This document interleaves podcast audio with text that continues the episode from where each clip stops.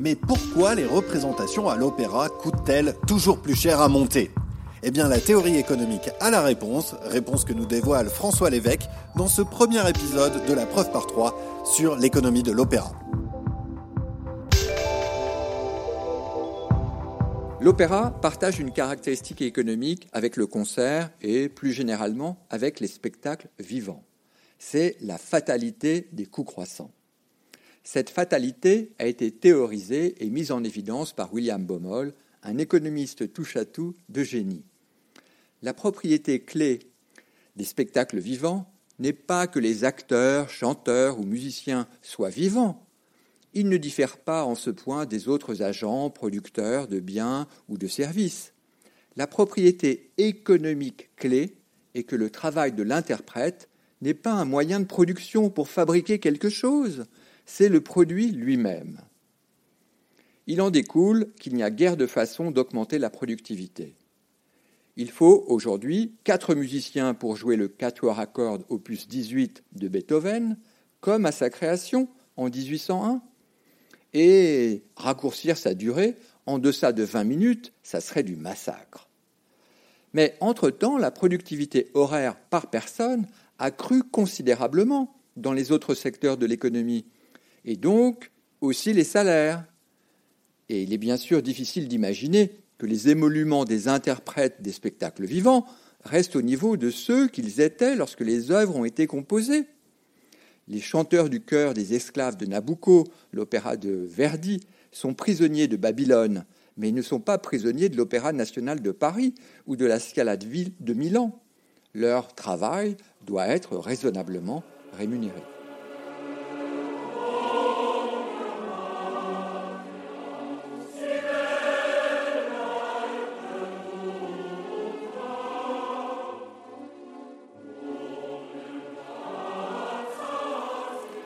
À moins de remplacer les interprètes par des hologrammes. Le coût des opéras, des concerts ou encore des ballets croît inexorablement plus vite que celui des autres biens et services, inexorablement plus vite aussi que le revenu moyen des ménages. Sur un peu plus d'un siècle, le coût par concert de l'Orchestre philharmonique de New York a progressé de 2,5% par an, contre seulement 1% pour l'indice des prix aux États-Unis.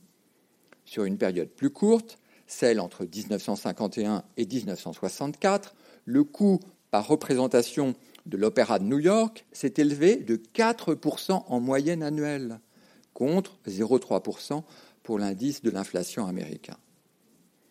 Pour éviter les déficits, et lorsqu'ils s'accumulent, pour éviter la fermeture, les établissements d'art lyrique doivent donc inexorablement faire croître leurs recettes.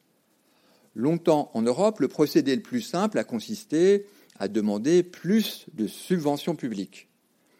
Mais les difficultés budgétaires de la puissance publique elle-même rendent désormais cette solution caduque.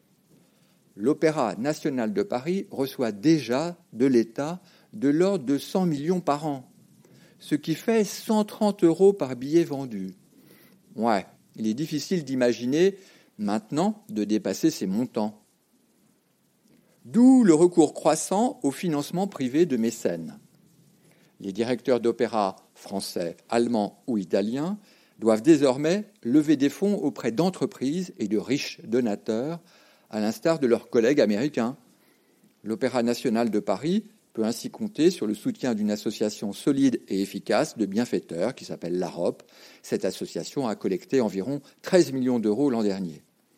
D'où aussi un prix des places croissant, une question qui mérite bien un épisode à part entière de cette série et qui fera donc l'objet de notre seconde partie.